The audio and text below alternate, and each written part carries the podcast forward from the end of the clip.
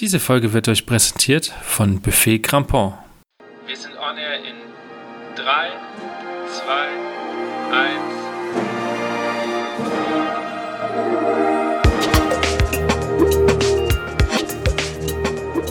1. Herzlich willkommen bei On Air, dem Blasmusik-Podcast. Mein Name ist Andi Schreck und ich treffe mich mit Dirigenten, Komponisten, Musikern und Querdenkern aus der Welt der Blasmusik. Wir sprechen über Ansichten, neue Ideen, das Leben und natürlich Musik. Mein heutiger Gast ist untrennbar mit Blasmusik verbunden. Er und sein Orchester prägen seit über 60 Jahren die traditionelle Szene. Er spielt nicht nur Posaunen und Tenoren, sondern komponiert, arrangiert und hat zusammen mit seinen musikalischen Söhnen seinen eigenen Verlag und Label gegründet. Er feiert dieses Jahr sein 20-jähriges Bühnenjubiläum als Chef und ist der erste Gast, der mir persönlich gegenüber sitzt. Ich freue mich sehr, dass er sich Zeit genommen hat und sage herzlich willkommen, Ernst Hutter. Grüß dich, Andreas Schreck. Hallo. Ähm, gleich mal die erste Frage, Ernst. Was war das letzte Stück, was du jetzt vor diesem Interview mal bewusst angehört hast? Das letzte Stück, was ich mir angehört habe, du meinst Musikstück? Musikstück, ja. Ähm, ich glaube, das war äh, vorgestern, wie ich mit Martin von von Luzern zurückgefahren bin, äh, hat, er mir, hat er mir eine Produktion von Snarky Puppy vorgespielt. Ah, okay. Ich glaube, das war das letzte, was ich wirklich bewusst gehört habe. Okay. Also kein, keine Blasmusik auf jeden Fall. Äh, und seither habe ich keine Musik mehr gehört, nein. Ist das, äh, ähm, also machst du das öfter so, dass du dann gar ja, nichts hörst, wenn absolut, du so absolut. Wochenende Also ich bin, ich bin schon ein, ein Musikverrückter. Äh, aber ich brauche auch meine Zeiten, wo ich äh, mich von der Musik sozusagen auch ein bisschen erhole. Ähm, ganz gezielt gehe ich dann andere Hobbys an, andere Ideen, andere, ja, äh, andere Reize, die, die für mich dann auch wichtig sind, also optische Reize auch. Da spielt die Natur ganz große Rolle.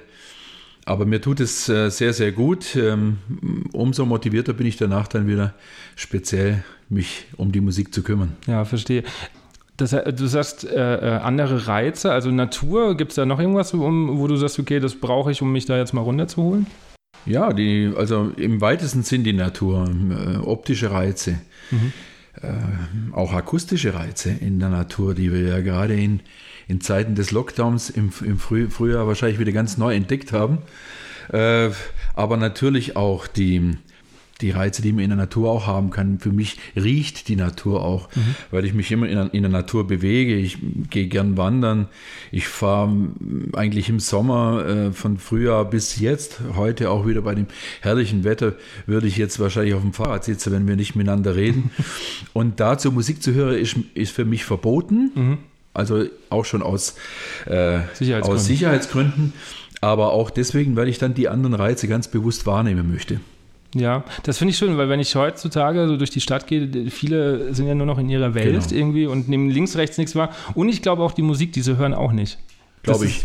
Nicht wirklich, nicht ja. wirklich, weil die anderen Reize lenken sie ja da, davon ja, ja. dann auch wieder ab. Also man hat eigentlich gar nichts, so die richtige Welt nicht und dann nicht die so eigene richtig, glaube ich.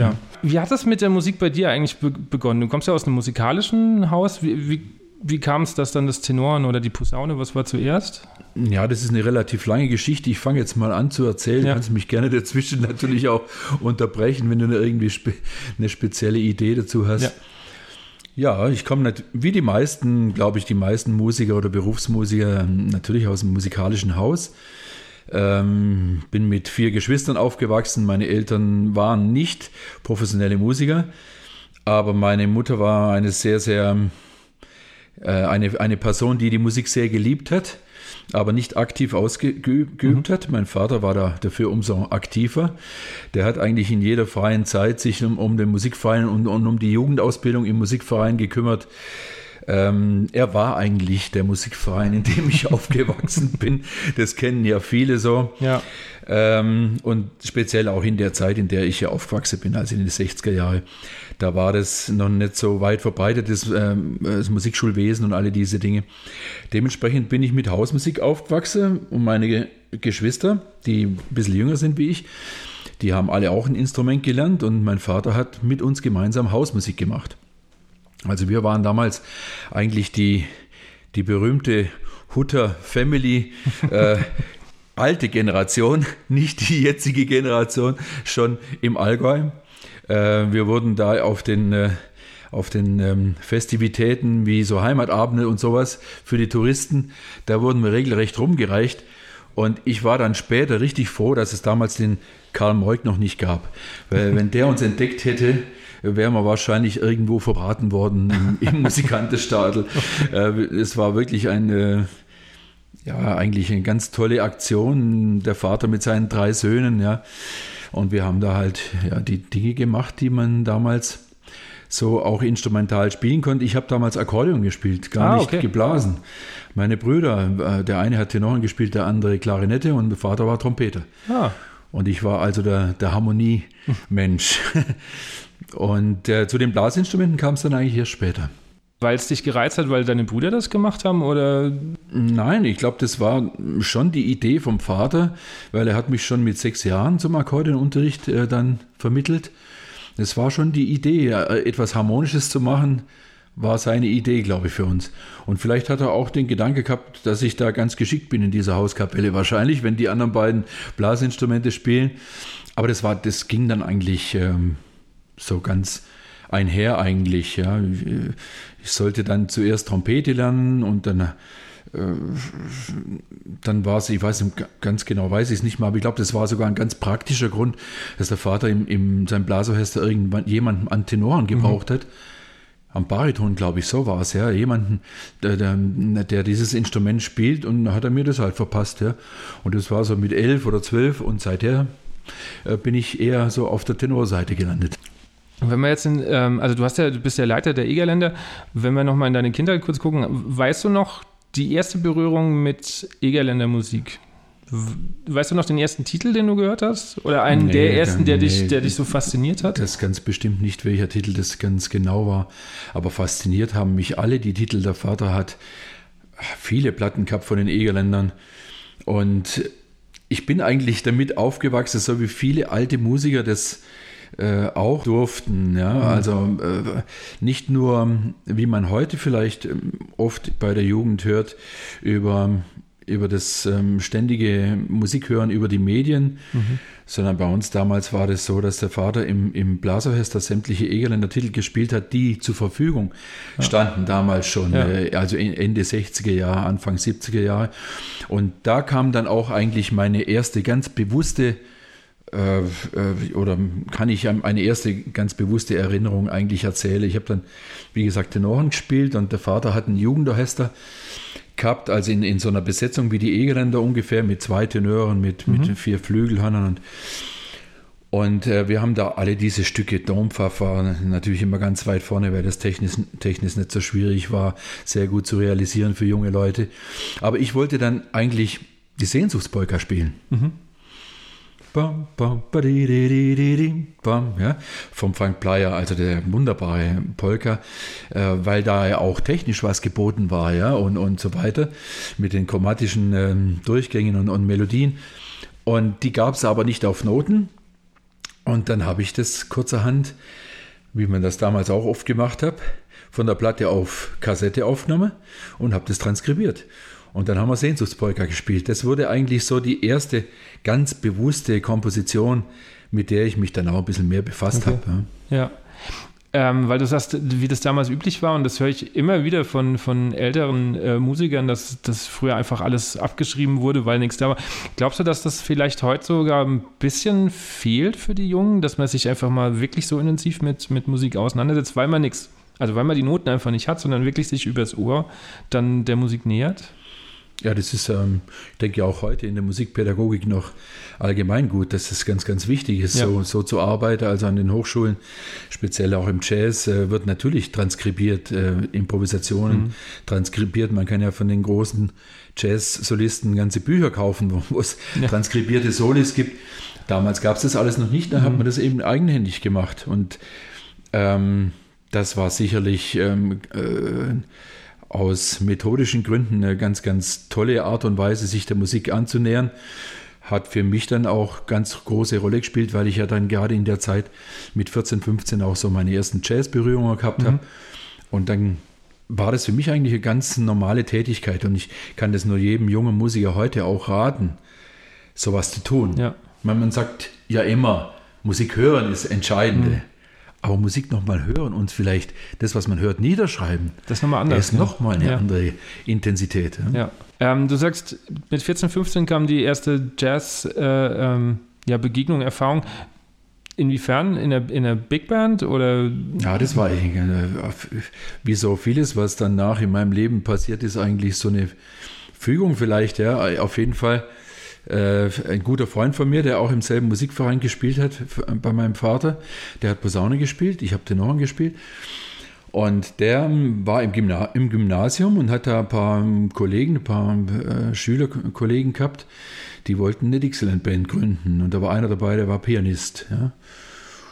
Und die haben, der Pianist hat dann ihn, meinen Freund, angesprochen, ob er da Lust hätte mitzuspielen.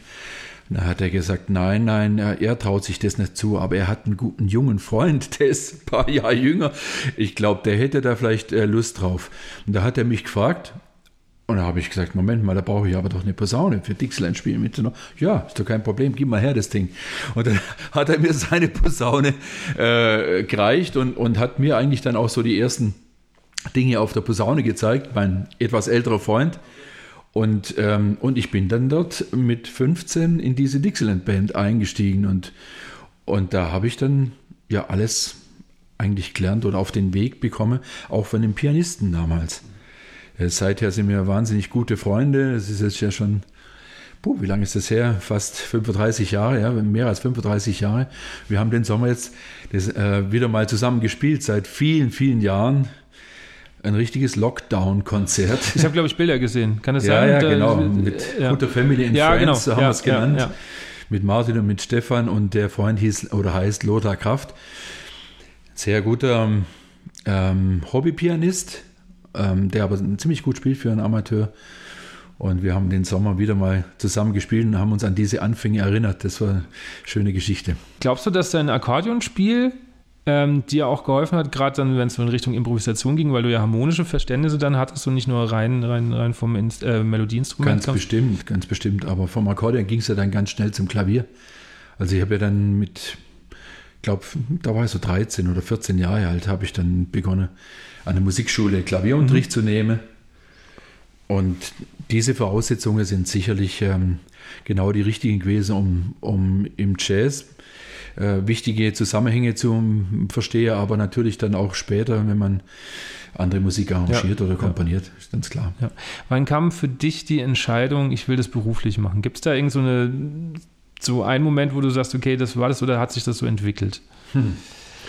Da gibt es eine wunderbare Anekdote, äh, an die ich mich da erinnere. Natürlich, also der Vater, mein Vater war ein begeisterter Musikant für seine Amateurverhältnisse, sehr talentiert, glaube ich, auch als Pädagoge, als äh, Mentor. Also er hat einfach die, die Jugendlichen total gut mitgenommen in diesem Verein, jeden auf bestimmte Art und Weise gefördert, obwohl er Handwerker war. Mhm. Ja? Also, aber, also nicht Berufsmusiker, nicht Pädagoge, aber er hat es unglaublich geschickt gemacht. Und so hat er mich auch ständig äh, als Solist mhm. gefeatured. Also vom von jung, jung an eigentlich im Jugendorchester und dann auch äh, als junger Kerl. Mit 14, 15 durfte ich natürlich immer Soli spielen in der Kapelle, Bayerische Polka und die üblichen Dinge, ja, die man da ja so kennt, rauf und runter gespielt. Und da kam dann mal nach einem Konzert ein, äh, ein Musiklehrer zu mir und der hat dann so, der, der hat mich so begeistert irgendwie angesprochen. Er sagt, du, du wirst mit Sicherheit mal Musiker. Und da war ich, glaube 15. Und da habe ich mir das erste Mal Gedanke drüber gemacht, ob das tatsächlich eine Option sein könnte. Für den Vater war es keine. Ja. Der Vater, der gehörte noch zu der Generation, da muss man was Richtiges lernen. Ja. Aber das war so die erste Idee. Wie, wie hat er das dann aufgenommen, als du gesagt hast, nee, ich äh, versuche mich als Musiker? Ja, das sind natürlich schon noch ein paar Jahre ja, ja. ins Land gezogen. Ja. Also für mich waren das die ersten Gedanken. Mhm. Und dann in der Zeit kamen dann auf mich auch ganz viele Engagements schon zu, mit 15, 16. Mhm. Also in der Dixieland Band habe ich mich halt auch relativ geschickt angestellt. Dementsprechend habe ich dann natürlich auch in anderen Bands immer als Sub gespielt. Und da gab es ein ganz bekanntes Orchester am Bodensee, die Cresponer Dorfmusikanten, die waren damals sehr, sehr erfolgreich, so in dieser Show-Szene, mhm. äh, die, die haben so James Last Musik nachgemacht, ja, war, war, damals sehr angesagt. Und die wollten mich unbedingt haben mit der Posaune für ihr Orchester. Und das war eigentlich schon halb professionell. Okay. Und da hat der Vater das schon ein bisschen gemerkt, ja, wohin der Hase läuft. Aber ähm, ja, nebenher die Schule natürlich und dann kam die Bundeswehr. Ja, man musste ja dann zur Musterung. Und das war eigentlich mein Gedanke, mit dem der Vater schon äh, mit konnte, dass ich also dann versuchen wollte, bei der Bundeswehr in so einen Musikchor zu kommen oder sowas. Ja. Ähm, zumindest für die, für die normale Zeit, die man in der Bundeswehr absitzen muss. Aber die wollten mich dann nicht. Ich, war, ich wurde ausgemustert wegen einer Fußverletzung, die ich okay. immer beim Fußball gehabt habe. Und da war ich dann eigentlich ganz glücklich drüber. Und dann habe ich einen Vater genötigt. Jetzt glaube ich, jetzt geht es direkt zum Studium. Aber das ist nochmal eine andere Geschichte. Wir, also du bist ja dann zum Studium und dann kam ja relativ schnell nach dem Studium, wenn ich es richtig gelesen habe, auch gleich das Engagement bei Ernst Mosch. Ja, also ja, schon ziemlich schnell eigentlich, ja, aber da war ich mit, mit dem Studium schon fast fertig. Ja. ja. Wie, wie, kommt das? Hast du einen Anruf bekommen? Oder ja, das ist eine ganz das? lange Geschichte. Also ich habe ja äh, also in Stuttgart studiert mhm. und ähm, natürlich konnte man damals nur Klassik studieren. Ja. Und ich bin eigentlich mit Jazzposaune aufgewachsen. Mhm. Dementsprechend hab, hatte ich eine recht gute Technik, aber natürlich nicht im klassischen Sinne.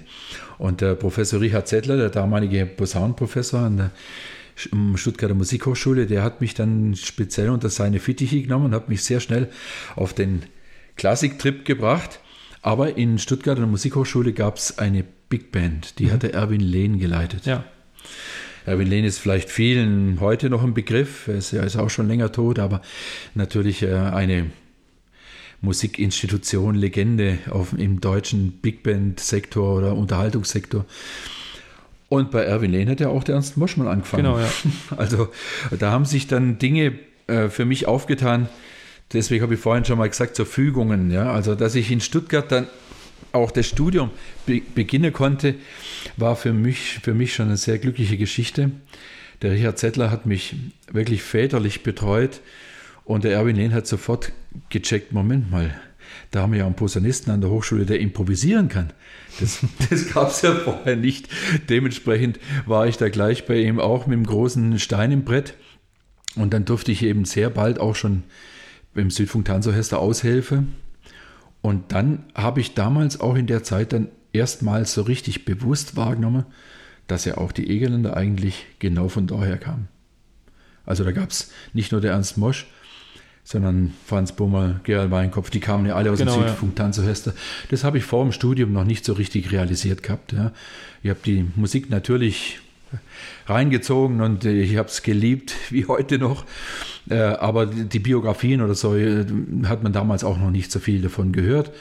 Ähm, aber dann, wie ich in Stuttgart war, habe ich das natürlich dann hautnah mitbekommen. Und der Erwin Lehn hat mir da auch das alles erzählt. Und die alten Kollegen, die beim Südfunk Tanzorchester damals noch dabei waren, waren ja alle noch Kollegen, die am Anfang bei der Egeländer auch gespielt haben und die Ernst Mosch persönlich gekannt haben. Und das war eine, vielleicht die entscheidende, die entscheidende Schnittstelle, okay. äh, wie ich dann eigentlich dann irgendwann zum, zu der Egeländer und zum Ernst Mosch gekommen bin. Aber da gab es noch, gab's noch zwei, zwei andere Schnittstellen, die bestimmt genauso wichtig waren zur gleichen Zeit. Also in Stuttgart, wie ich studiert habe, hat man damals die neue böhmische Blasmusik gegründet. Mhm. Hast du vielleicht ja. auch schon mal bewusst wahrgenommen. Gibt es ja heute immer noch, Roland ja. Kohler, ja. Aber Roland Kohler ist ein Studienkollege von mir. Ach, okay. Das der Roland hat Klarinette studiert und ich Posaune. Ah, okay, das, das wusste ich gar ja, nicht. Und das Orchester ist in Stuttgart an der Musikhochschule entstanden. Ah. Eigentlich wollten wir damals, wir wollten die Stuttgarter Musikhochschule dazu nötigen, endlich mal ein Blasorchester aus den Studenten mhm. zu machen. Da ja. waren noch viele andere Kollegen, Trompeter, Hornspieler, Tubaspieler, Kleinetisten, die auch ein Blasorchester gründen wollten. Und die Musikhochschule hat nicht mitgemacht. Und dann hat der Roland und äh, der Flötist damals, der Thomas Müller hieß er, glaube ich, die beiden, die haben dann miteinander einfach privat so, eine, mhm. so ein Orchester gegründet. Oder? Und da war ich Tenorenspieler. Ah, okay. So, so sind eigentlich dann auch Dinge entstanden, dann Richtung Egerländer und Mosch, weil ähm, der Roland, ähm, beim Roland hab, haben dann auch Leute mitgespielt, wie der Franz Tröster, wie der Helmut Kassner, die jetzt heute mit mir ja. alle bei den Egerländer sind. Die haben damals dann auch bei der neuen böhmischen Blasmusik gespielt. Die sind damals aus, aus dem Banat nach mhm. Deutschland gekommen ja. und haben diesen Anschluss gesucht und waren natürlich sehr gute Spieler und wurden dort auch gebraucht. Und jemand, der natürlich in der Blasmusikszene auch einen großen Namen hat, der Franz, Franz Watz. Ja. Der Franz Watz hat dann für die neue böhmische Blasmusik arrangiert. Stimmt, ja. Ja. Also kannst mich gerne dazwischen was fragen, sonst erzähle ich, ich, ich die lausche, ganze Zeit ich, hier nur. Ich lausche gebannt, weil ich, äh, das sind die, die Zusammenhänge, die ich nicht wusste und die man auch nirgendwo liest und so. Ja, da gibt es ganz, also zur heutigen Szene gibt es da ganz viele Zusammenhänge in dieser Zeit, in den 80er Jahren. Okay. Da kommen wir bestimmt noch drauf. ja. Ähm, äh, kommen wir gleich mal zu Ernst Mosch was geht einem da durch den Kopf, wenn man weiß, okay, ich gehe jetzt zum ersten Mal dahin, ich treffe quasi den großen Meister. Also, wie fühlt sich das an und beziehungsweise wie war das erste Aufeinandertreffen? So wie du das gedacht hast oder war er ganz anders, als du gedacht hast? Also ich war ja schon ein bisschen vorbereitet drauf, weil ich mit Freak schon viel vorher im mhm. Studio mhm. gespielt habe, Freak Mestrini. Ja. Also wir. Und wie gesagt, schon viel bei der Big Band gespielt habe. Die Kollegen haben mir viel erzählt von Ernst Mosch. Und, und ich habe mir natürlich bis zu dem Zeitpunkt schon sehr gutes selber äh, ein Bild mhm. gemacht von ihm. Ja, und, und ähm, war in dem Sinne nicht unvorbereitet. Aber natürlich ist es dann schon spannend. Also wie er angerufen hat, der Telefonanruf war natürlich schon so ein, so ein Moment, wo man mal kurz so fast in den Sessel zurückfällt. Ja, glaube ich. Ja, also das war schon eine tolle Geschichte.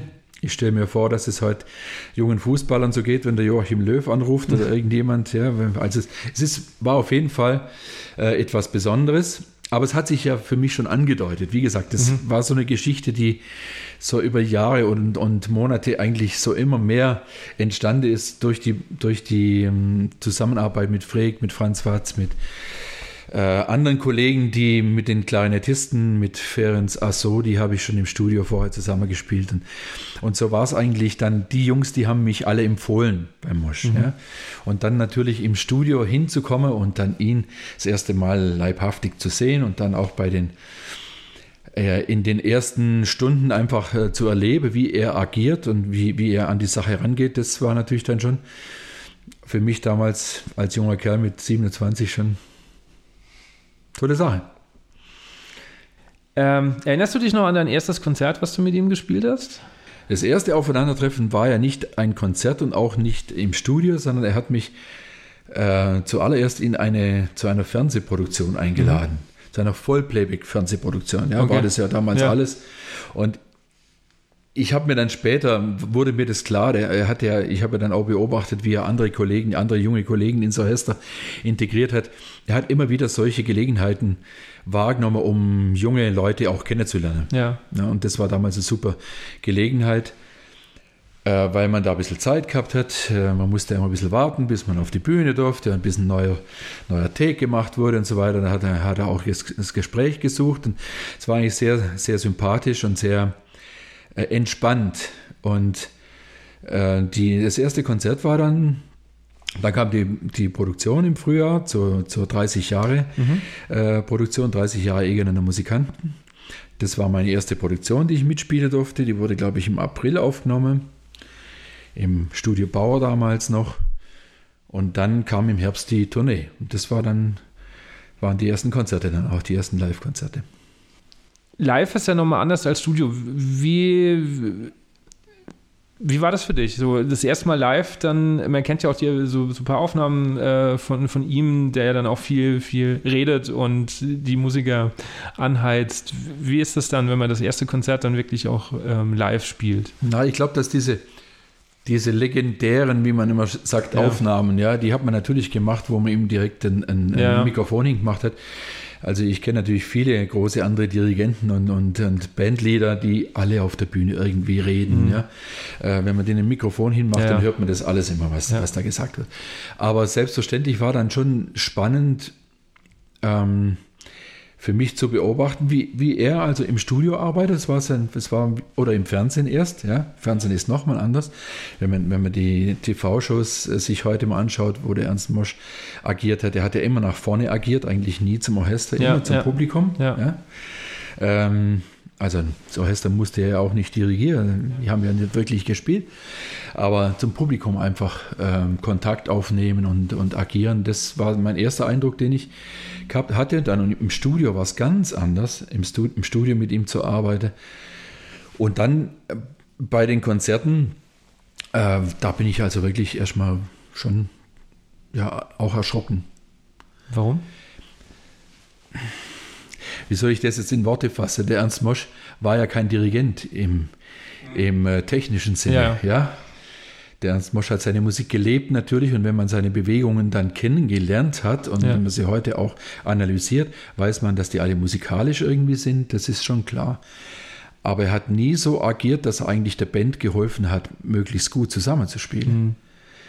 Sondern das war dann der erste Eindruck, wo dann für mich, also auch die Musik und, und die Band Egeländer immer mehr zur Leidenschaft wurde. Mhm. Ich habe einfach gemerkt, meine Güte, das ist eine so taffe Band.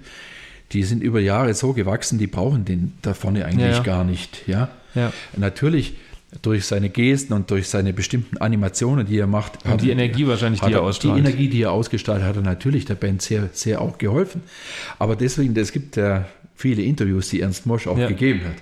Also ich finde immer seine Aussage großartig, war für mich dann später auch, wie ich selber in dieser Position war, immer eigentlich das Vorbild, der Ernst Mosch hat immer gesagt, hier kommt keine Musik raus. Also die Bewegung ja, mit den Fingern, ja? ja.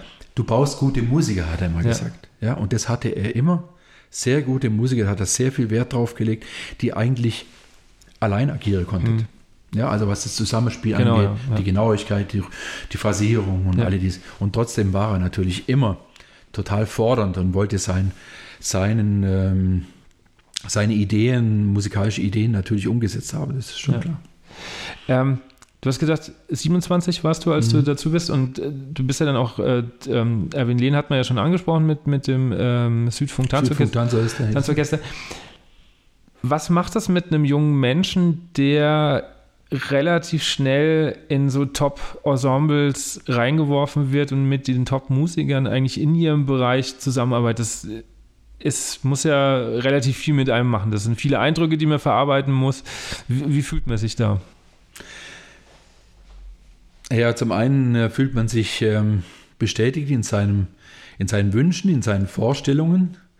Du hast mich vorher ja gefragt, wann wollte ich irgendwann Musiker werden? Ja, das waren wirklich auch, also in der Zeit, wo ich gemerkt habe, dass ich schon offensichtlich über besonderes Talent verfüge. Und dann kriegt man so in jungen Jahren so viel Bestätigung auch für diese Dinge, weil da war dazwischen ja natürlich noch mein fürchterlicher Unfall gleich äh, mit 20.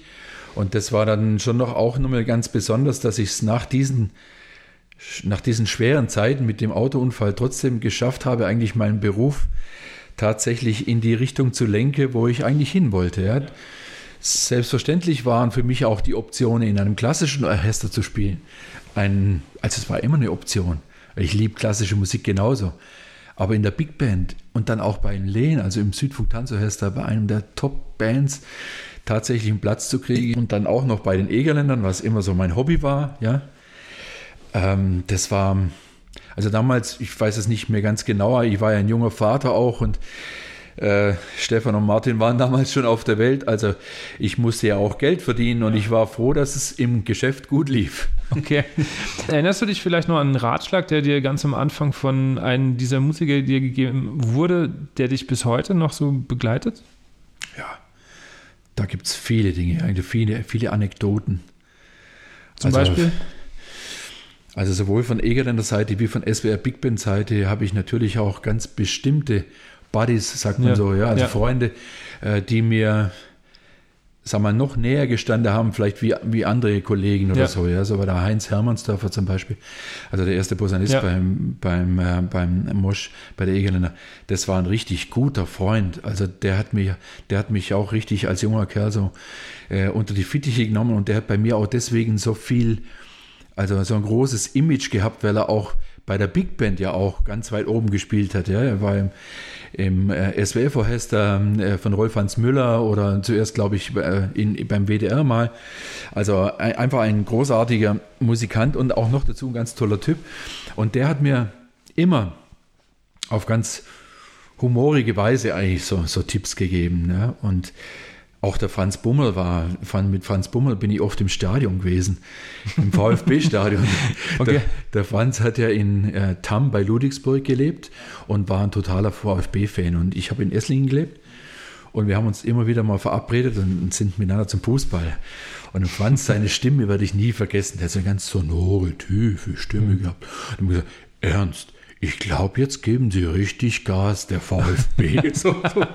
Das war ganz lustig. Und und bei der Big Band habe ich auch solche Kollegen ja. gehabt. Bobby Burgess wurde dann mhm. sicherlich zu meinem. Und Joe Gallardo, die, die beiden Posaunen-Kollegen äh, einfach, ja, das sind beide legendäre Posaunisten im Jazz. Äh, und der Bobby hat ja in den größten Big Bands Lead-Posaune gespielt. Das war für mich genau sein Glückfall, wie dann Ernst Mosch zu kennen, mhm. kennenzulernen, wie dem, den Bobby Burgess dann in der Big Band kennenzulernen weil neben ihm habe ich dann erstmal jahrelang gespielt und dann durfte ich auch seine Position einnehmen. Und der Bobby hat natürlich immer wieder tolle Geschichten gehabt. Also da gibt es eine super Story. Der, ja, die Jazzmusik gehen ja manchmal nicht ganz zimperlich miteinander um. Mhm, so, ja. ja.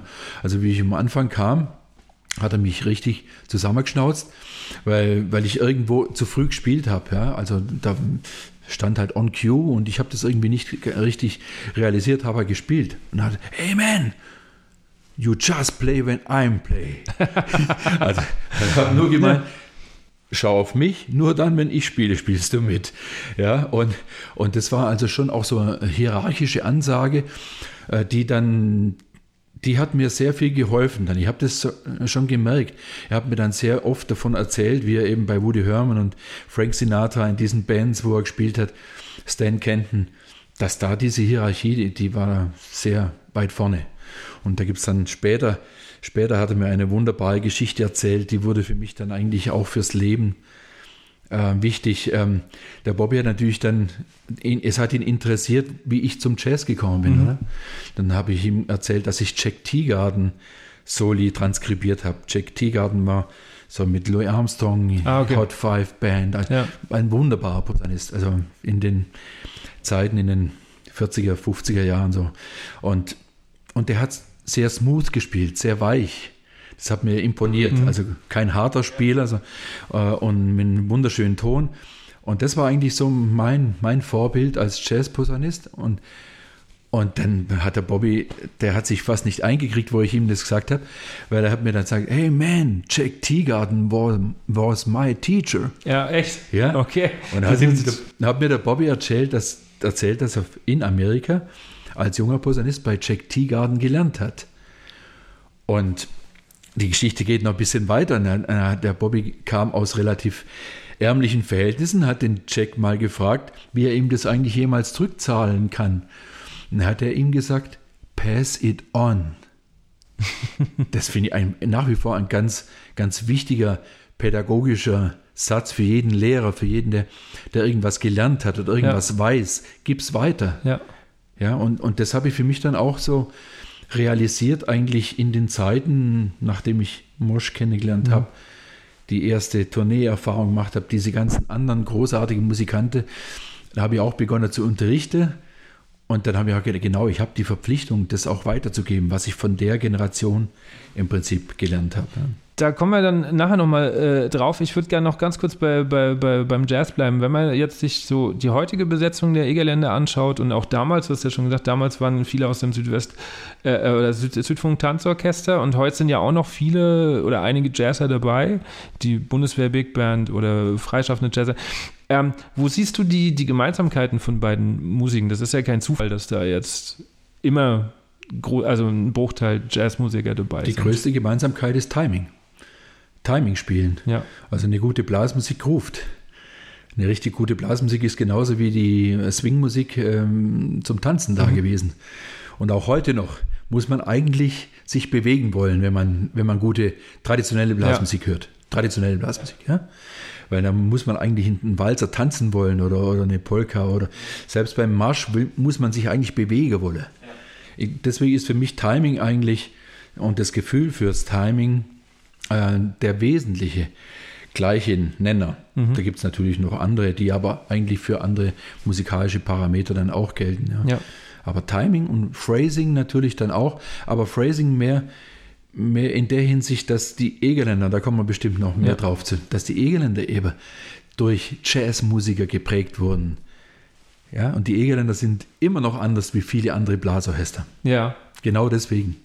Weil, weil die, also Ernst Mosch hat es ähm, so entwickelt mit seinen mhm. Jazzmusikern, aber ja. weil er selbst natürlich auch Jazzmusiker war und Big Band Posaunist, ja. Lead Posaunist, so hat er die, die Phrasing-Idee gehabt, in seiner Blasmusik genauso zu phrasieren. Ja? Ich höre heute oft langweilig gespielte Egerländer Musik. Mhm. Genau deswegen, weil da das fehlt. Ja?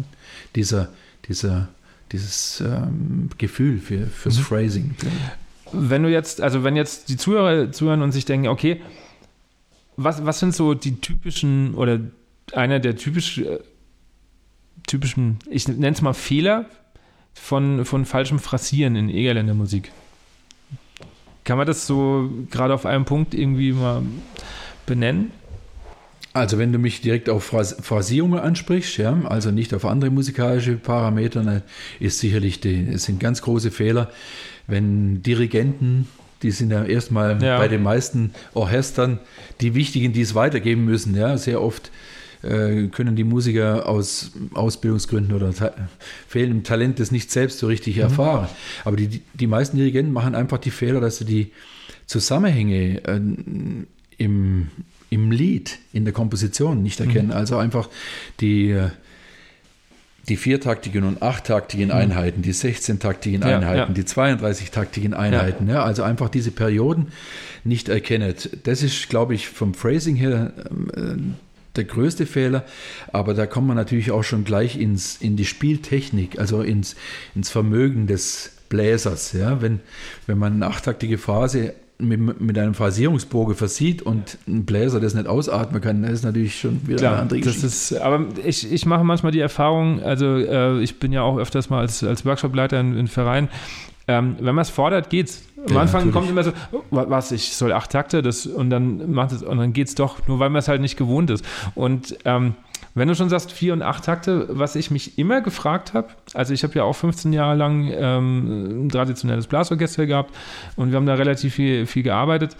Ähm, wenn man sich die Noten von früher anguckt, wurde aber auch oft einfach viertaktig geschrieben, obwohl es eigentlich acht Takte sind. Warum? Das ich, vielleicht kannst du mir erklären, warum er das damals gemacht hat. Nee, das ist die Frage, die werde ich wird bei, bei, meinen Workshops natürlich auch ständig ja. gestellt. Ja? Ähm, da gibt es mehrere Antworten. Worten. Zum einen hat man damals bei weitem im professionellen Mosch Musikverlag äh, nicht so sorgfältig gearbeitet, wie das heute, glaube ich, okay. normal ist. Ja. Ähm, zum Zweiten war damals das Denken und äh, da kann ich tatsächlich äh, davon berichten, auch in dem professionellen Orchester der Egeländer. Nicht so, wie das heute ist. Also man hat nicht so sehr an die Amateure gedacht. Ja. Ja, also sondern man hat damals die Musik so gespielt, wie man es für richtig gefunden hat. Und Ernst Mosch hat sehr, sehr oft bei den Produktionen Phrasierungen während des Aufnehmens von einem Titel ein paar Mal geändert. Und die Noten haben dann so wild ausgeschaut, der hat hinterher der, der Notist, der das im, im Verlag nochmal rausschreiben musste, gar nicht mehr ganz genau gewusst eigentlich was. Der hätte es müssen, wenn er sorgfältig gewesen wäre, nachhören. Heute mit, mit allen diesen Möglichkeiten im Computer das zu machen, ist es heute, glaube ich, ähm, einfacher nachzuvollziehen.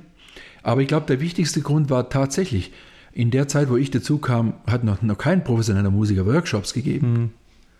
Die haben in, in den Studios von morgens bis abends gearbeitet. Die ersten Aufnahmen der Egeländer, die sind manchmal drei, vier Tage lang gegangen und, und, und die Musiker, also ich kenne viele von diesen alten Kollegen, die haben beim Bauerstudio übernachtet. Okay.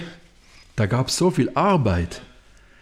Die haben nur im professionellen Sinne gedacht. Die haben gar nicht dran gedacht, dass sie irgendjemandem was weitergeben. Ja.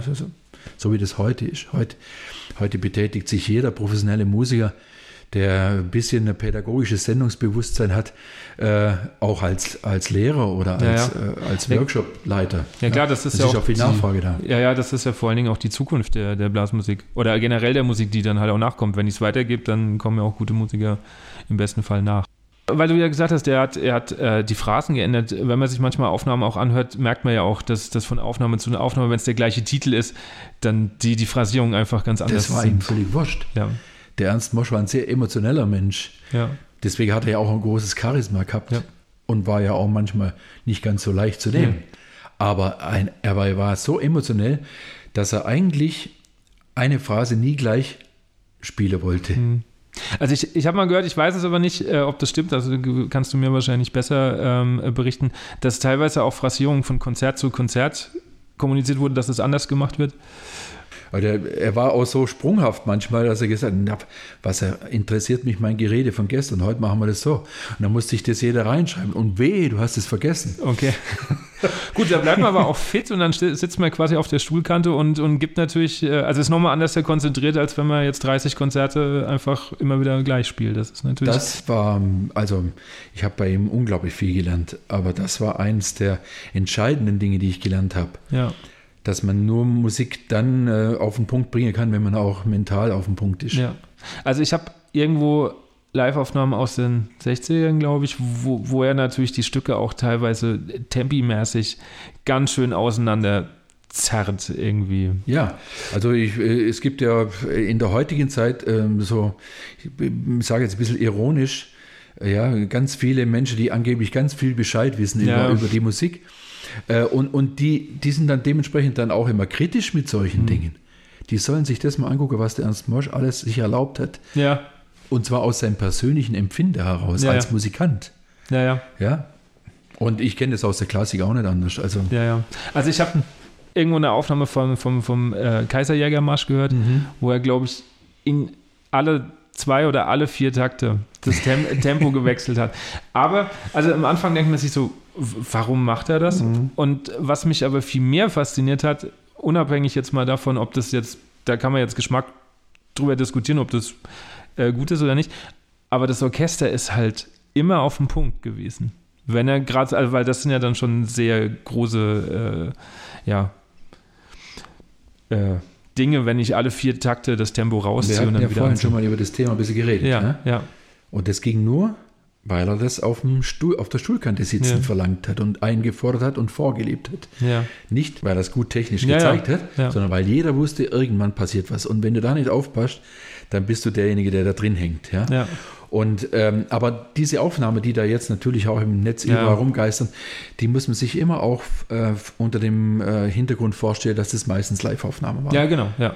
Also er hat es dann fürs Publikum auch gemacht. Ja, ja? klar, das ist natürlich auch so ein bisschen, bisschen Show. Show. Ja, ja, klar. Aber natürlich. Ja, ja. Musik ist immer auch Show. Also nicht im negativen Sinne. Nee, natürlich. Sondern es, es vermittelt immer auch das, was man visuell äh, als Zuschauer betrachtet, genauso. Ne? Naja. Ist ja auch für einen Zuhörer plötzlich, wenn ich eine bekannte Nummer habe, die ich eh schon kenne, und dann kommt plötzlich irgendwas im Live-Konzert, wo ich dann, ah, so geht es ja auch irgendwie, mhm. sowas, ja, genau. wo ich dann gar nicht das, selber auf die Idee käme. Das generiert in dem Moment sofort Interesse. Genau, ja. ja. Ähm, gehen wir mal ein bisschen, ein bisschen vorwärts. Ähm, als äh, Ernst Mosch dann verstorben war, wie kam es dann dazu oder wer hat die Entscheidung getroffen? Kam die von dir, dass das weitergeht? Gab es auch Diskussionen darüber, dass man sagt, okay, das Orchester hört auf oder war immer klar, diesen Klangkörper können wir nicht jetzt einfach so brach liegen lassen? Mein Gott, da stecken so viele Fragen drin. Ja. So viele Fragen, da kann ich jetzt alleine eine halbe Stunde reden, weil diese Entscheidung, die man jetzt heute, ja. 20 Jahre zurück, ja. Wenn man sich das nochmal anschaut, äh, ans, anschaut und äh, die, die, die Zeit, die dann, ähm, was in den 20 Jahren passiert ist, das muss man alles auf den Moment zurückbrechen, mhm. ja, wie ja. du gerade die erst die, die, deine Frage begonnen hast. In dem Moment, wo Ernst Mosch gestorben ist, da war ja auch ein, eine Gegenwart. Ja? Und, ähm, und die Gegenwart damals, die kann man nicht ähm, verstehen ohne die kurze Vergangenheit davor, mhm. die wir hatten. Ja. Also ich, wir haben vorhin ausführlich über die Zeit geredet, wie ich dazugekommen bin und meine Empfindungen. Ja. war ja damals mit Abstand der Jüngste. Ja. Der nächstältere war der Freak, der war 44 und ich war 27. Also okay. äh, da war ein Riesenspann ja, dazwischen. Ne? Und der Ernst Mosch hat mit mir eigentlich begonnen, das Orchester dahingehend umzubauen, dass er gemerkt hat, er muss sich von älteren Kollegen trennen, um die Qualität, die er beansprucht hat oder die, die er sich vorgestellt hat, tatsächlich bringen zu können. Ja, es gab ja damals auch schon Orchester wie Neue Böhmische Blasmusik, Klostermann, die ja auch mit, nur mit jungen Leuten stimmt, gut ja. gespielt haben. Ja. ja. Also er musste schon, er war schon gefordert im Prinzip. Und dementsprechend hat er natürlich dann auch die ganzen jungen Musiker nach und nach ins Orchester integriert, die heute mit mir ja wieder das Gerippe, äh, die alten Herren der Egerländer heute sind sozusagen. Ja. Aber ähm, die kamen damals alle dazu und dann hatten wir die Abschiedstournee. Ja, und in dieser ganzen Zeit, vor allem in den letzten Jahren, in den letzten zwei, drei Jahren, bevor er dann gestorben ist, dann haben wir Jungen und natürlich alle, die das beobachtet haben, natürlich gesehen, wie Ernst Mosch wirklich alt geworden ist. Ja. Und, und, man sieht es ja noch, wenn man die, wenn man die, genau, ja. krank. Ja. Und wir waren sehr nah an ihm. Ja? Wir wussten ja wirklich, wie es ihm ging. Waren mit ihm in Amerika zu einer Fernsehshow, wo, wo wirklich gesundheitlich ganz bedenkliche Dinge waren und so. Und dann haben wir natürlich, wir, vor allem wir Jungen, wir haben damals natürlich schon einen Plan gehabt, was wir zu tun haben oder was vielleicht möglich sein könnte, was man tun sollte, falls er nicht mehr da ist. Ja, das haben wir auch mit ihm besprochen. Also nach den Shows in den Bars hat man, hat man diskutiert und, und, und damals hat der Toni die Rolle übernommen, ihm zu helfen außerhalb des, der Konzerte. Ja, also so, ja, bisschen so die Roadmanager-Funktion.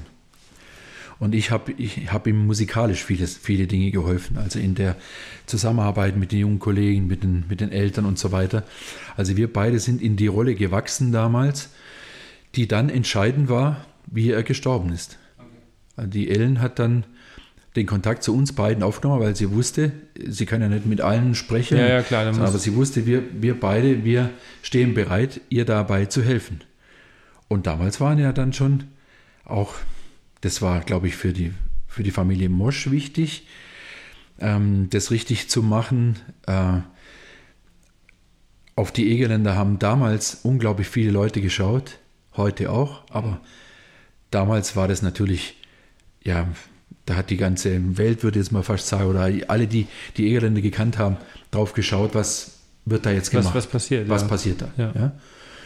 Und dementsprechend gab es natürlich auch ähm, Fragen an uns, ans Orchester. Und die mussten ja beantwortet werden. Ja. Die, diese Rolle haben wir beide übernommen fürs Orchester, auch in Absprache mit den Kollegen und in Absprache mit der Ellen. Und dann musste man die Beerdigung gestalten. Mhm. Auch das wollten die Familie Mosch und wir Egerländer natürlich machen. Ja. Und da war ja kein Chef mehr, also kein Dirigent. Mhm. Ja. Also es musste ja aus dem Orchester heraus organisiert werden. Und so sind im Prinzip dann auch die Dinge in den Wochen, Monaten danach entstanden. Man hat dann sehr bald gemerkt, oh, ein Vakuum um die Egerländer herum, das ist nicht so gut. Ja. Ja, weil in so ein Vakuum trauen sich Leute zu stoßen, von denen man eigentlich, mit denen man eigentlich gar nichts zu tun haben möchte. Ja, sowas gibt es natürlich. Mhm. Und das war für die Familie dann genauso wichtig wie für uns, sehr schnell den Gesprächsfaden nicht abreißen zu lassen oder nichts zu tun, sondern wir haben dann sehr bald miteinander diskutiert. Und da gab es natürlich auch die Vorstellung, die Egeländer vielleicht aufzulösen oder, oder nichts zu machen. Wir hatten auch vom, von Orchesterseite eigentlich erst einen ganz anderen Plan. Wir wollten, dass der Mosch Musikverlag die, das Orchester weiter organisiert, einen musikalischen Leiter bestimmt und eben auf Tournee schickt sozusagen. Ja? Aber das war nicht der Plan der Töchter. Kann ich heute im Nachhinein alles auch nachvollziehen. Aber damals in der Gegenwart war das eigentlich unser Wunsch, weil wir waren ja alle in anderen Aufgaben. Ja, ja, also wir wollten ja nicht alle stehen und liegen lassen, äh, um so eine Aufgabe zu übernehmen. Und so ganz einfach ist so eine Aufgabe nach dem Ernst Mosch auch nicht zu realisieren. Ja, das wusste ja jeder. Aber das, was passieren musste, das war auch allen klar. Und dann haben wir halt gemeinsam einen Weg gesucht. Und den haben wir uns ganz bewusst für drei Jahre dann gegeben. Also Familie, Management, mhm. Plattefirma, ja, Produktionsfirma, ja. Musiker, Toni, ich, haben wir ganz bewusst gesagt, ja, okay, wir machen das jetzt mal für drei Jahre und dann muss eine Entscheidung fallen. Ja.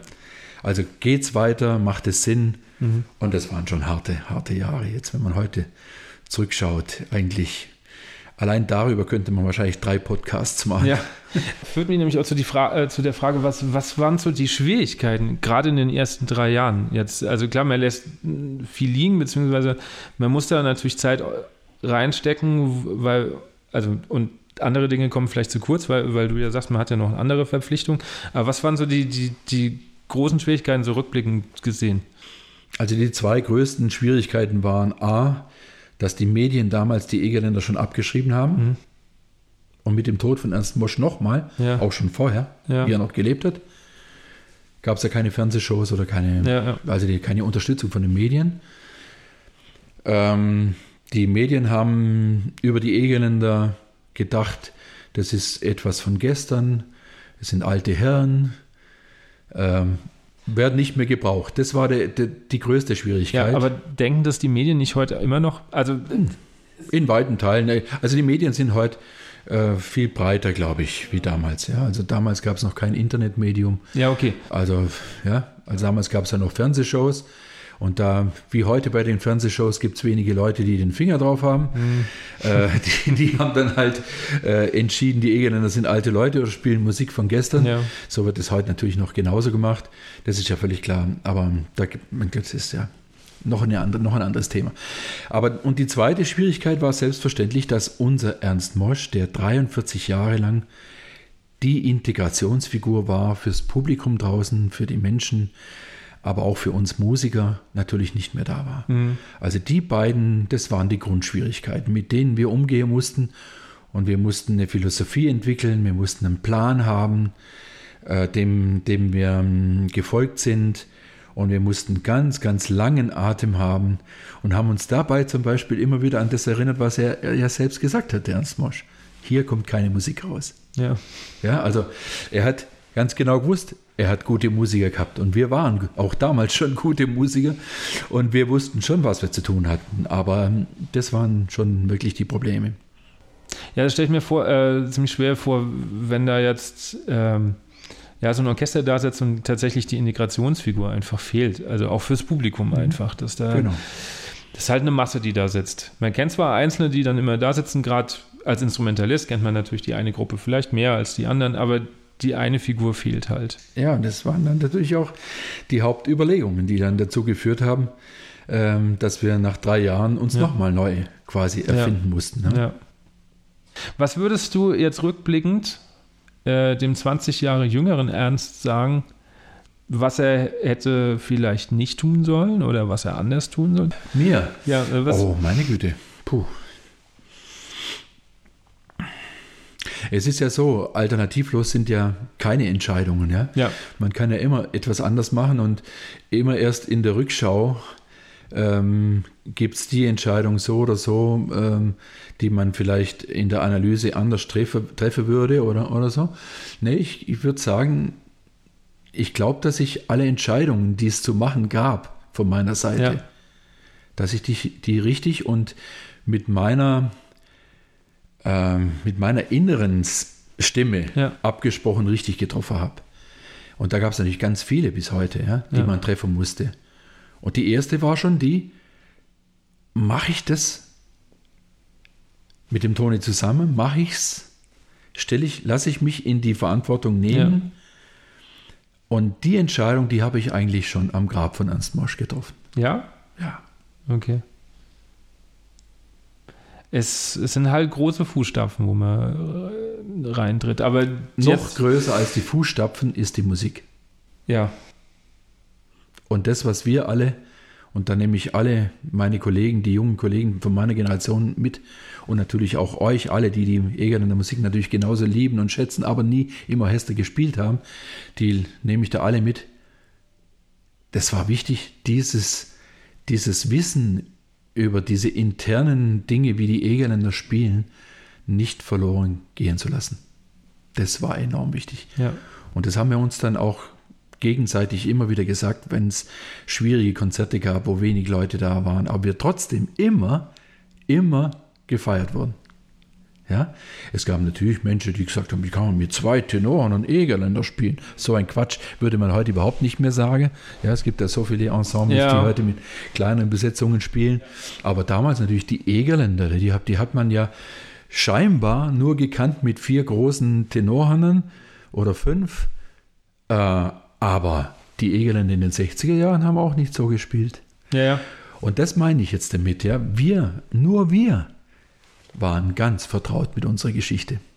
Und deswegen war das so wichtig, auf die innere Stimme zu hören und nicht so viel auf die Dinge, die von außen auf einen eingeprasselt sind. Und da bin ich mir sicher, habe ich bis heute eigentlich ganz wenige Fehler gemacht. Ja.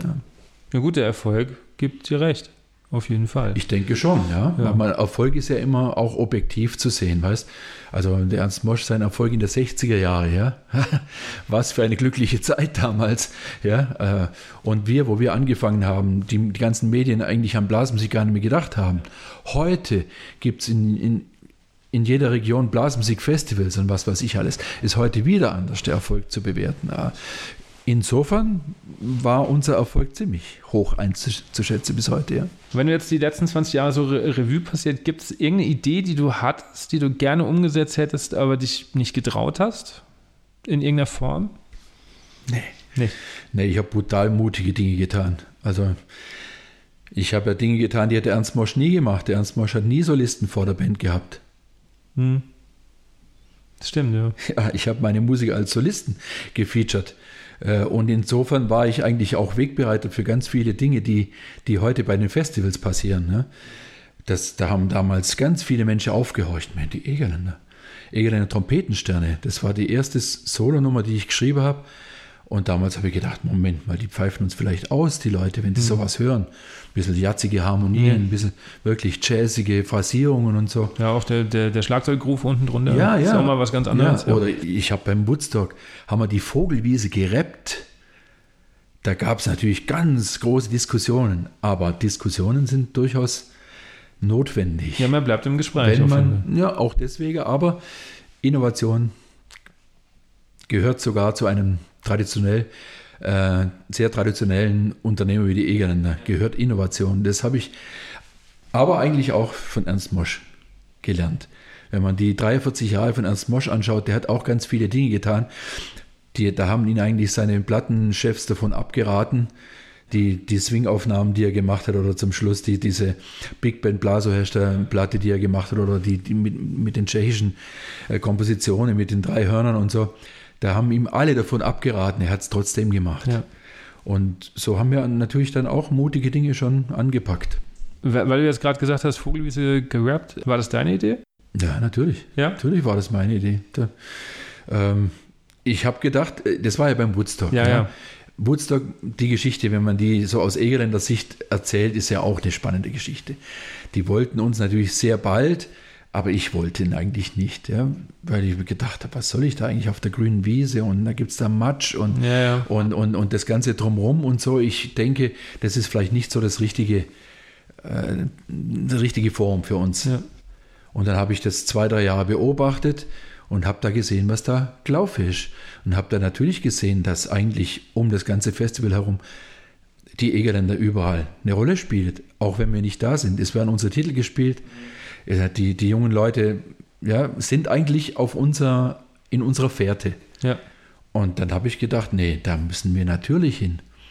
Und dann habe ich gesehen, was da passiert, habe auch so ein bisschen realisiert, natürlich auch in Zusammenwirkung mit meiner eigenen jungen Generation, die damals so in so Hester kam. Und dann hatte ich diese Idee und habe gedacht, dann machen wir doch mal etwas, was ihr von uns überhaupt nicht euch vorstellen könnt. Und es war ja nicht nur gerappt, wir haben dann ja auch Jazz soliert, der Martin Ja. und ich und der Peter Leib. Ja, den Rap haben wir ja nicht mit den Egerländern gemacht, sondern Ja, genau. im Quartett. Und das war dann so interessant, wie die, wie die Reaktionen drauf waren, dass ich mir gedacht habe, ja, na, so läuft das, ja. Das geht. Wie sind die Reaktionen, gerade wenn, wenn sowas gemacht wird von den, den älteren, alteingesessenen Egerländern? Völlig unterschiedlich.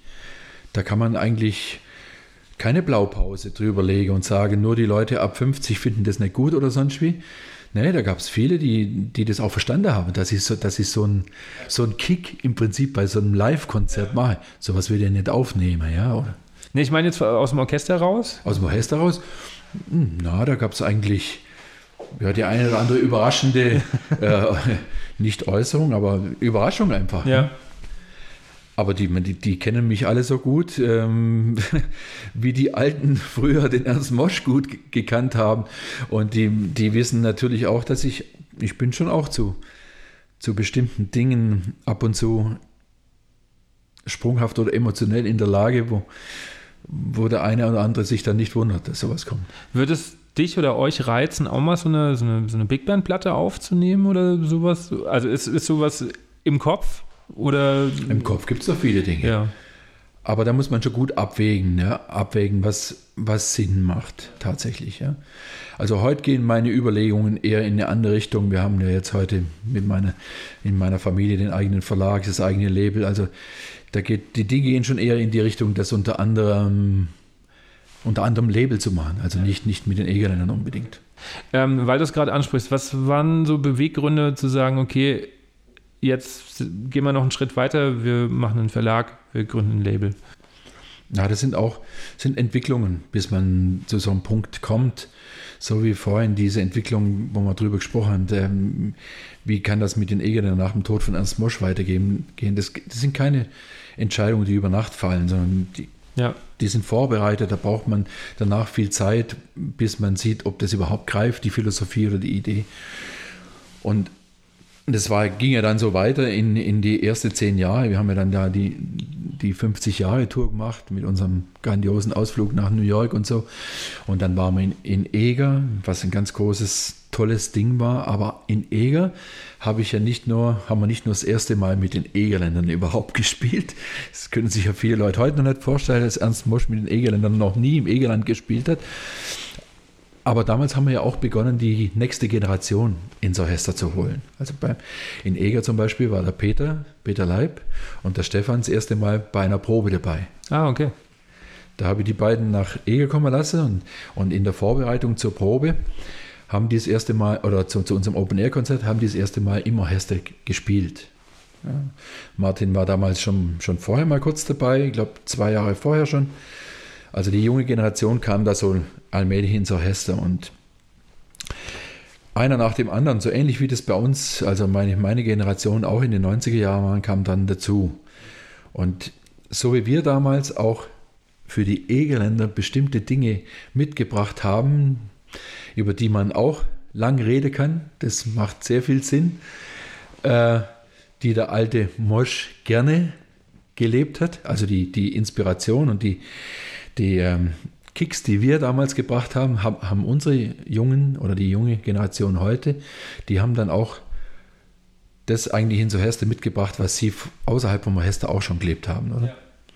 Damals sind diese Dinge alle, also die Techno-Musik, die Rap-Musik, die modernen, äh, kleineren Besetzungen, all diese Dinge sind ja damals alle so entstanden, vom Nordseebras angefangen bis zu Moop Mama und so weiter. Und, und das war dann schon so, dass wir auch mit den jungen Leuten auch wieder so ein, ein ganz anderes Denke für die Zukunft auch nochmal weiterentwickelt haben. Dass die eigenen Söhne dann in die Band gekommen sind, ist dann nochmal ein anderes Thema. Ja? Das war natürlich sehr spannend, das kannst du dir sicherlich vorstellen. Aber wie die dann äh, erwachsen wurden, wie die sich in, in der Szene und auch bei den Eheländern behauptet haben und, und ihre Dinge gemacht haben, so wurde natürlich dann auch immer mehr der Wunsch eigentlich einer, ja, in gewisser Weise autarken Tätigkeit mhm. größer. Über die Medien haben wir schon ein bisschen gesprochen. Die Medien, hast du vorhin ja selbst schon an, angedeutet, ja. sind heute immer noch ein großes Problem, aber es wurden auch immer mehr die, die Plattenlabels zum Problem, für, auch für die Egeländer. Ja? Äh, und dementsprechend war der Wunsch irgendwann ja, speziell dann wie der Julian, also unser Jüngster, noch äh, in seiner Ausbildung alle genau diese Dinge gelernt hat, die man da eigentlich noch gebraucht hat. Ja, er hat ja Musikmanagement äh, studiert, äh, BWL und äh, die ganzen äh, organisatorischen und verwaltungstechnischen Dinge im Prinzip aus dem FF. Dann äh, er konnte er mit einbringen, hat dann auch Interesse gehabt, das mit uns gemeinsam zu tun. So wurde es dann halt irgendwann spruchreif, dass wir gesagt haben, jetzt muss der Schritt gemacht werden. Ja, und das im Zusammenwirken mit der gesamten Band.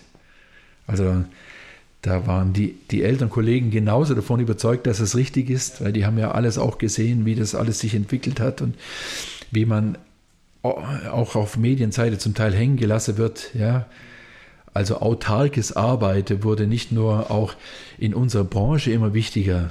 Ja, wir können jetzt über Landwirtschaft reden, wir können über alle andere Dinge reden.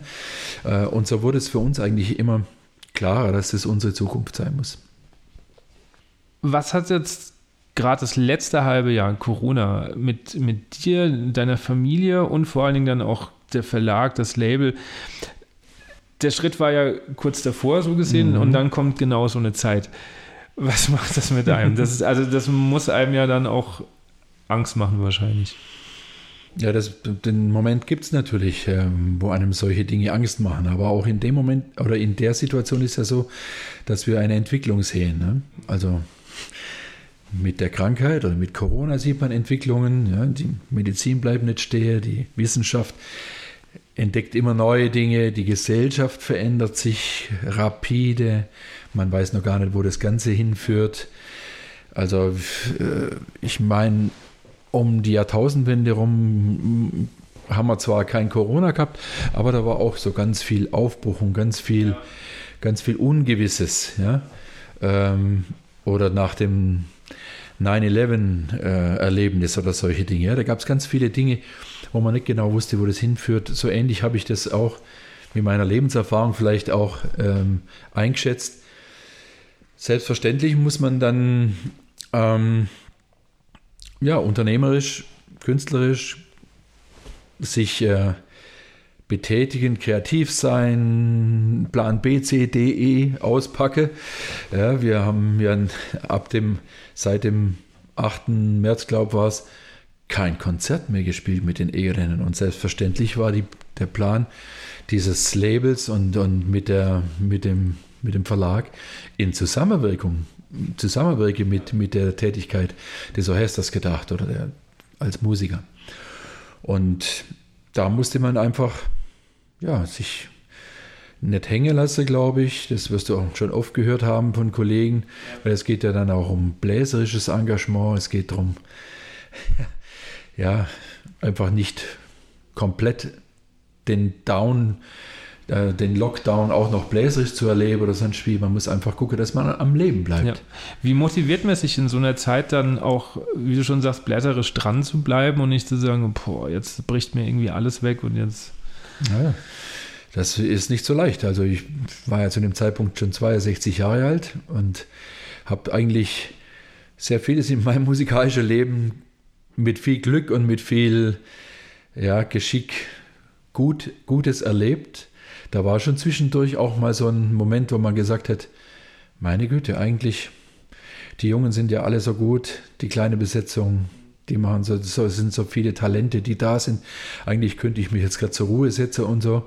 Aber gerade die Jungs, die haben immer wieder, wenn ich so ein, so Gedanke geäußert habe, dann, nein, ernst, bloß nicht. Du musst schon nochmal durch die Zeit durch und uns nachher auch nochmal weiter äh, unterstützen beim, beim Weiterwirken des Orchesters auch. Weil das ist natürlich jetzt auch, das war schon auch damals nach dem Tod von Ernst Mosch meine Vision ich wollte nicht die Egeländer einfach nur ein paar Jahre weitermachen, sondern ich will die Egeländer fortführen. Ja. Da haben wir ja vorhin schon mal gesagt, es geht um die Musik. Und heute, für viele junge Musiker habe ich heute schon auch so eine, so eine Position, hm. dass die auch sie sagen würde, jetzt ist der Ernst Hutter nicht mehr bei der Egeländer vorne dran, was passiert jetzt mit dem Orchester oder so. Und ich fühle mich da natürlich auch in der Verantwortung, genau jetzt äh, noch weiter durch diese schwierige Situation die jungen Leute weiter äh, zu entwickeln lassen und, und, und zu unterstützen. Im Verlag läuft es fantastisch. Ähm, meine Jungs, also meine Buben machen einen tollen Job, aber auch die anderen alle, die arbeiten uns wunderbar zu und, und äh, verstehen das für sich eben auch als, als eine große Familie, als eine mhm. große Unternehmung, wo sie sich natürlich auch kreativ, künstlerisch ausleben können für die Zukunft. Und da sind wir eigentlich jetzt über den Punkt drüber, wo wir schon mal auch natürlich down waren und, äh, und, und, und ein bisschen Zukunftsängste hochkommen sind. Aber mittlerweile äh, ist es schon eher so, dass man sehr motiviert eigentlich wieder an die Dinge rangeht. Ja. Du hast ein schönes Stichwort gesagt, ihr seht euch als Familie und das nimmt man so von außen, finde ich auch so wahr, so die große Egerländer Familie, auch die jetzt die Jungen und die Alten. Und ihr habt ja über die Jahre jetzt auch feste Sachen etabliert, das Open Air, dann Workshop-Wochen und so. Ähm, ist das Du hast ja vorhin schon gesagt, es war damals auch nicht die Zeit dafür, ähm, Workshops zu geben, aber ist das, Findest du oder findet ihr das generell wichtig, einfach so nah an, an, an den Fans, an den Freunden, an den Unterstützern dran zu sein, ähm, um das Feuer quasi weiterzugeben? Ja, klar. Also ein ganz netter Vergleich. Ernst Mosch heute bei Facebook und Instagram könnte ich mir nicht vorstellen. Der Ernst Mosch hat um sein Haus eine riesen Mauer gebaut, dass er möglichst, möglichst keinen Journalisten sehen muss. Und wenn man mit ihm in Kontakt treten wollte, ja hat man beim Konzert keine Chance gehabt. Er war der Erste, der im Bus war. Im Hotel durfte niemand zu ihm kommen. Und nur wenn man mit ihm einen Termin im Verlag ausgemacht hat, hat man die Chance gehabt, mit ihm zu reden. Okay. Und er heute bei Instagram oder ja. Facebook könnte ich mir schwerlich vorstellen. Das sind Dinge, die heute in der heutigen Zeit, ähm, ja, die haben sich rapide verändert in den letzten 20 Jahren. Und ähm, ich bin davon überzeugt, dass es heute sehr wichtig ist, mit diesen Medien oder mit, ja, mit diesen Medien natürlich so umzugehen, dass man die Schwachstellen oder die Probleme, die diese Medien auch alle bieten, ja. dass man die möglichst gut im Griff hat. Ähm, aber ganz hat man die nicht im Griff. Das ist völlig klar. Ja? Aber ähm, ich bin da auch nicht der Fachmann. Da sind meine Söhne, die sind da ziemlich äh, gut auf dem Gebiet, also vor allem Martin, Martin und Stefan. Ähm, und ich bin davon überzeugt, auch, das kann ich aus der Praxis einfach nur bestätigen. Also wir haben am Freitag ja gespielt in Luzern und durften keine Merchandising-Artikel verkaufen aufgrund von Corona und Kontaktbeschränkungen. Ja, was haben wir gemacht? Wir haben die an die Veranstalter per E-Mail natürlich geschrieben, dass man die Dinge bei uns bestellen kann äh, an, die, an die Zuschauer, ja, die Zuhörer. Ja. Die mussten ja alle sich registrieren lassen und so weiter. Hat der Veranstalter ein kleines Programmheft gedruckt und seitdem, seither gehen die Bestellungen rein wie warme Semmel. Also dieses Medium kann man sich nicht mehr anders vorstellen ja. heute. Da, ist, da muss auch die Verlagsbranche gerade äh, sich sehr umstellen. Ja, da, das glaube ich, ja. Da passiert gerade sehr viel, auch mit Eltern eingesetzten, äh, eingesessenen Verlagen. Das ist ja. nicht so leicht. Ähm, du hast gerade so schön euren Auftritt in Luzern noch angesprochen. Mhm. Wie war das so, das, das erste Konzert nach sieben, sieben Monaten, Monaten, sieben ja. Monaten zu spielen? Emotionell. Emotionell äh, in jeder Sekunde. Man hat vorher natürlich so Vorstellungen, sind alle fit, bin ich fit genug, um genau das zu bringen, was ich mir vorstelle, wenn ich in, im normalen äh, Tourneeablauf ähm, ständig gewohnt bin, dass diese Dinge so und so zu tun. Aber dann in dem Moment, wo wir gespielt haben und Publikum ähm, mit einer sehr positiven, ja, euphorischen Einstellung eigentlich uns gegenüber war, gegenüber war, war es einfach nur schön. Das wird wieder ein Weilchen dauern, vermutlich, bis wann, wir wieder so ein Erlebnis haben. Wann ist das nächste? Wisst ihr das schon? Also, wenn jetzt sich nicht mehr grob was ändert? was also, die Planungen jetzt gehen Richtung Februar. Okay. Alles, was vorher geplant war, ist schon wieder verschoben. In Ende 21, mhm. Frühjahr 22.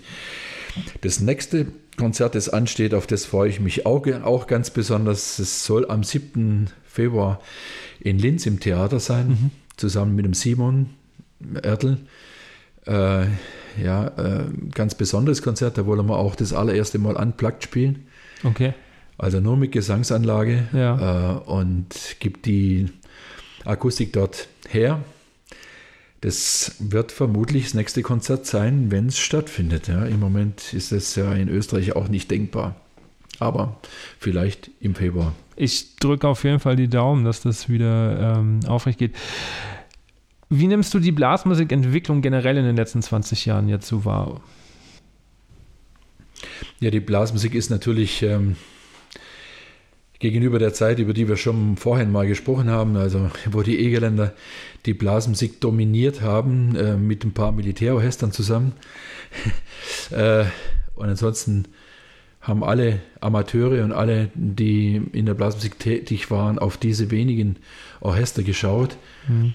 Die Blasmusik ist heute viel, viel breiter aufgestellt, internationaler aufgestellt, ähm, stilistisch in ganz vielen Stilrichtungen. Das konnte man sich damals noch nicht vorstellen, wo Canadian Brass die ersten Bläser-Shows gemacht hat, sozusagen, wohin das mal führt. Ähm, ich persönlich finde die meisten Dinge, die es da gibt, eine absolute Bereicherung für unsere Bläser-Szene. Ich verstehe mich selbst sowieso als Bläser, ja, also nicht so sehr als nur Egerländer Traditionalist oder, oder Jazzer oder was. Ich, ich bin Bläser. Ja. ja also ich, ich mag im Prinzip die Sounds von Lucky Jobs genauso wie, wie von German Brass oder von, ja. von äh, Moob Mama oder von, von der Innsbrucker Böhmische, egal was da alles gibt. Ja. ja. Sehr kritisch sehe ich natürlich schon, also im, im Geschäft gibt es schon kritische Dinge in der Blasmusik. Zum Beispiel? Ja, Vielleicht ist es auch eine Sache, die, die ganz natürlich auftaucht, weil die Bläserszene heute so, so stark ist und, und es auch so viele gute Nachwuchsleute gibt.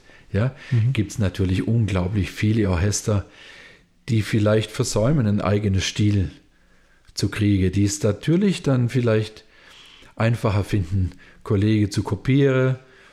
Und wenn das musikalisch gemacht wird, da habe ich überhaupt kein Problem damit. Das ist sogar, ja, vielleicht sogar in gewisser Weise eine, eine Auszeichnung, wenn man dann, wenn jemanden sieht, der vielleicht das, was man selbst tut, beziehe jetzt nicht nur auf mich allein, sondern ja, auch für andere Leute, ja, äh, dass, dass man das toll findet und dass man das vielleicht nachahmen möchte oder so.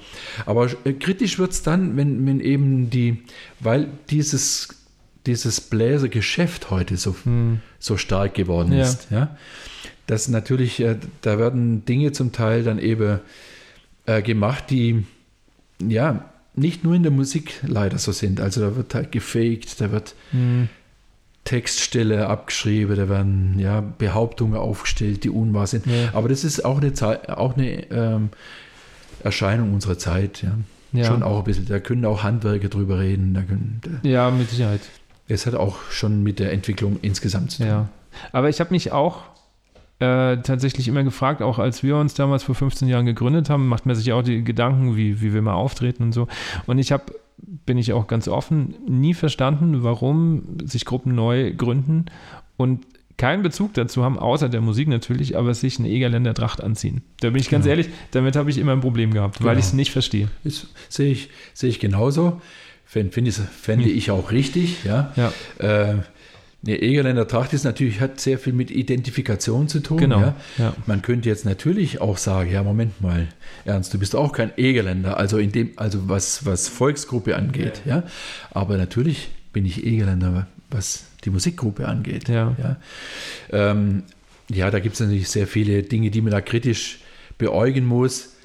Aber ich sehe das schon heute auch so, man muss ich kritisiere da eher die gesamte Gesellschaft, mhm. nicht so sehr un unsere Branche allein. Aber in unserer Branche zeigt sich das heute nochmal auf ganz starke Art, Art und Weise, weil es so viele Gruppen einfach gibt. Ja. Ja, und, ja. und viele, ja, ja, vielleicht viele nicht über den Dingen stehen, so wie mhm. du gerade eben über deine Tätigkeit äh, oder deine Überlegung gesagt ja. hast. Ja, ja gerade weil es so viele gibt, wäre ja meine Überlegung oder war meine Überlegung, man muss ja irgendwie rausstechen. Genau, man muss sich Und nicht, nicht, nicht noch aussehen wie die anderen so ist es, genau 20, so. die dann plötzlich da auch da sind. Irgendwie. Genau in, unter dem Gesichtspunkt habe ich auch die ein oder andere Entscheidung von dem einen oder anderen Kollegen in den letzten 20 mhm. Jahren nicht verstanden. Ja. Also ich, ich durfte Gott sei Dank einmal und ich glaube, das war auch äh, in einem Rahmen, wo es gut war oder wo es okay war, äh, Egerländer Tracht tragen, äh, damals bei der Originalkapelle Egerland. Mhm. Die ist ja auch noch ja, traditionell gewachsen. Ja, natürlich, klar. Und klar. das war okay. Und für mich war aber klar, als ich dann auch aus dem Orchester raus bin, ich werde diese Tracht auch nicht mehr anziehen als Musiker, weil ich, das macht keinen Sinn irgendwie.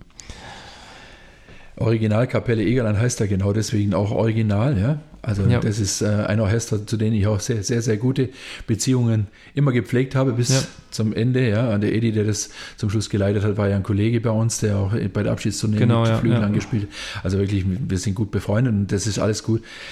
Aber äh, ich möchte es dabei belassen, aber ich möchte es so objektiv eigentlich bewerten. Das ist eine Erscheinung in unserer Gesellschaft heute. Mein Nachbar, der ähm, Schreiner ist, der erzählt mir die ähnlichen Dinge. Ja. Findest du es manchmal schade? Also ich wohne ja jetzt ähm, in Wiesbaden in Hessen, da ist Blasmusik schon wieder eine andere Kultur als in Bayern. Ähm, findest du es manchmal schade, dass Blasmusik von außen betrachtet manchmal nur auf die Vogelwiese reduziert wird. Ja, natürlich finde ich das schade. ja, also ich habe das vorhin wirklich mit großer Überzeugung gesagt, dass ich das gut finde, dass die Blasmusik so vielschichtig ist. Also mhm. von der sinfonischen Art zu spielen bis über die traditionelle zum Nozil Bras oder alle diese Gruppe, wie sie alle heißen. Ich finde es ich finde es großartig und ähm, die Menschen, die in der Lage sind, ähm, die Dinge musikalisch und gesellschaftlich äh, richtig einzuordnen, die sind auf der richtigen Seite. Diejenigen, die natürlich nur Vogelwiese im Kopf haben und dazu fünf Kasten Bier trinken, ja. die, es ist nicht so meine Welt, sage ja. ich dann. Ja, ich Obwohl die Polka natürlich fantastisch ist. Aber, Keine Frage, aber, aber es gibt halt auch noch so viel schöne andere. ja, aber natürlich. Die, aber selbstverständlich. Ja.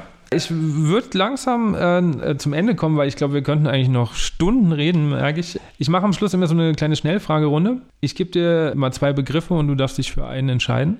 Mhm. Und sagst mal warum. Schicksal oder Zufall? Schicksal. Ich bin ähm, auch durch menschliche Erfahrungen jemand, der ganz sicher ist, dass es keine Zufälle im Leben gibt. Okay. Bauch- oder Kopfmensch? Oh, das hält sich bei mir die Waage. In der Musik mit Sicherheit Bauchmensch. Äh, ansonsten kann ich schon auch philosophisch sein. Okay. Äh, jetzt kommt eine knifflige Frage. Bin mal gespannt. Wenn heute jemand sagen würde, okay, Ernst, morgen ist dein allerletztes Konzert, was du spielen darfst. Wo wäre das? Mit wem wäre das? Und vielleicht, das ist, ich weiß, eine schwere Frage, aber was wäre vielleicht das letzte Stück, was du sagst, okay, damit kann ich mich gut verabschieden? Also in dem Zusammenhang gibt es ganz eindeutige Frage.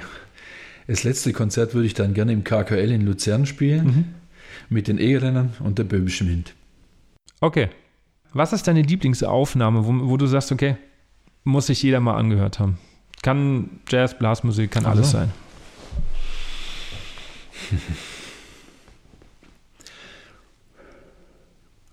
Mein Gott, ich habe so viele, so viele äh, Lieblingsaufnahmen, weil ich einfach so viele Musikschätze mag. Also sehr gerne und weil es auch beispielhaft für vieles ist, was für mich musikalisch eine Rolle spielt, das sind Frank, Frank Sinatra-Aufnahmen. Okay. Und, und da speziell, ja, ein Titel wie New York, New York natürlich. Ähm,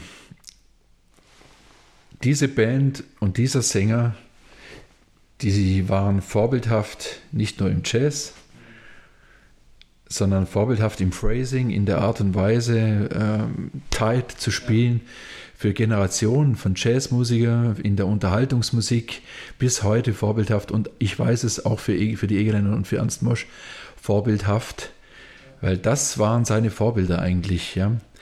Die Frank Sinatra Band, Woody Herman Band, ähm, denen hat er auch als Egerländer Musikant und als Egerländer Chef ähm, immer nachgeeifert, wie die phrasiert haben. Und so wurde auch der spezielle Sound von unserem Orchester. Und deswegen sind es für mich immer noch so die Lieblingsaufnahmen, weil wenn wir heute Falkenauer Marsch spielen mhm. oder so ein schöner Tag, da höre ich die Geschichte eigentlich des Swings und die, mhm die Geschichte von diesen Big Bands, wie die phrasiert haben. Kannst du ganz kurz noch erklären, warum du jetzt gerade auf den Falkenauer oder so ein schöner Tag kommst? Ja, der Falkenauer, so wie der arrangiert ist und wie er komponiert ist, ist ein ganz eindeutiger Marsch auf, auf Offbeat. Mhm. Ja. Und ähm, Und das ist natürlich nochmal eine ganz andere Geschichte. Da geht es um unsere Inhalte und um, um unser, unser Time-Gefühl, mhm. wie, wir, wie wir musizieren, wie wir unsere Walzer, wie wir unsere Polkas ähm, selber empfinden. Und es gibt Stücke, bei denen das nochmal deutlicher wird, dieses Feeling, wie, wie bei anderen Stücken. Ne? Okay. Abschließend, was sind deine privaten Wünsche und die Wünsche für die Blasmusikszene im Allgemeinen? Meine privaten Wünsche sind ganz einfach.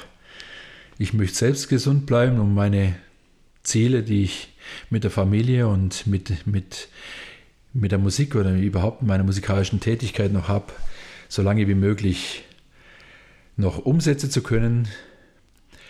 Und für die Blasmusik wünsche ich mir natürlich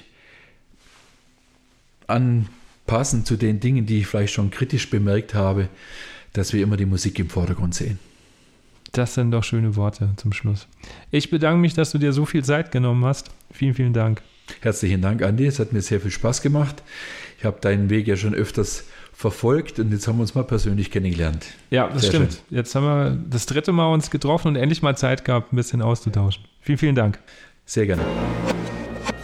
Das war jetzt die 15. Folge von On Air und vielen lieben Dank an Ernst Hoter, der sich so lange Zeit genommen hat, mit mir auch ein sehr persönliches Gespräch zu führen. Euch wäre jetzt noch mal ans Herz gelegt, wer sich für böhmische oder traditionelle Egerländer Musik interessiert, aber auch für Duette und Weißen, der sollte auf jeden Fall mal auf Hutter Music nachschauen. Ein sehr junger Verlag, den es gilt zu unterstützen. Apropos Unterstützung, ihr habt es vielleicht jetzt schon mitbekommen am Anfang des Podcasts, beziehungsweise auf Instagram oder Facebook. Ich habe auch einen Unterstützer an meiner Seite, nämlich Buffet Grampon. Mich freut es sehr, dass sich meine Arbeit dahingehend doch jetzt schon bewährt gemacht hat und dass sich Menschen bereit erklären zu sagen, dass sie mich unterstützen. Wer jetzt Angst hat und sagt, oh je, jetzt ändert sich vielleicht was in dem Podcast, den kann ich gleich mal beruhigen. Es wird sich erstmal nichts ändern.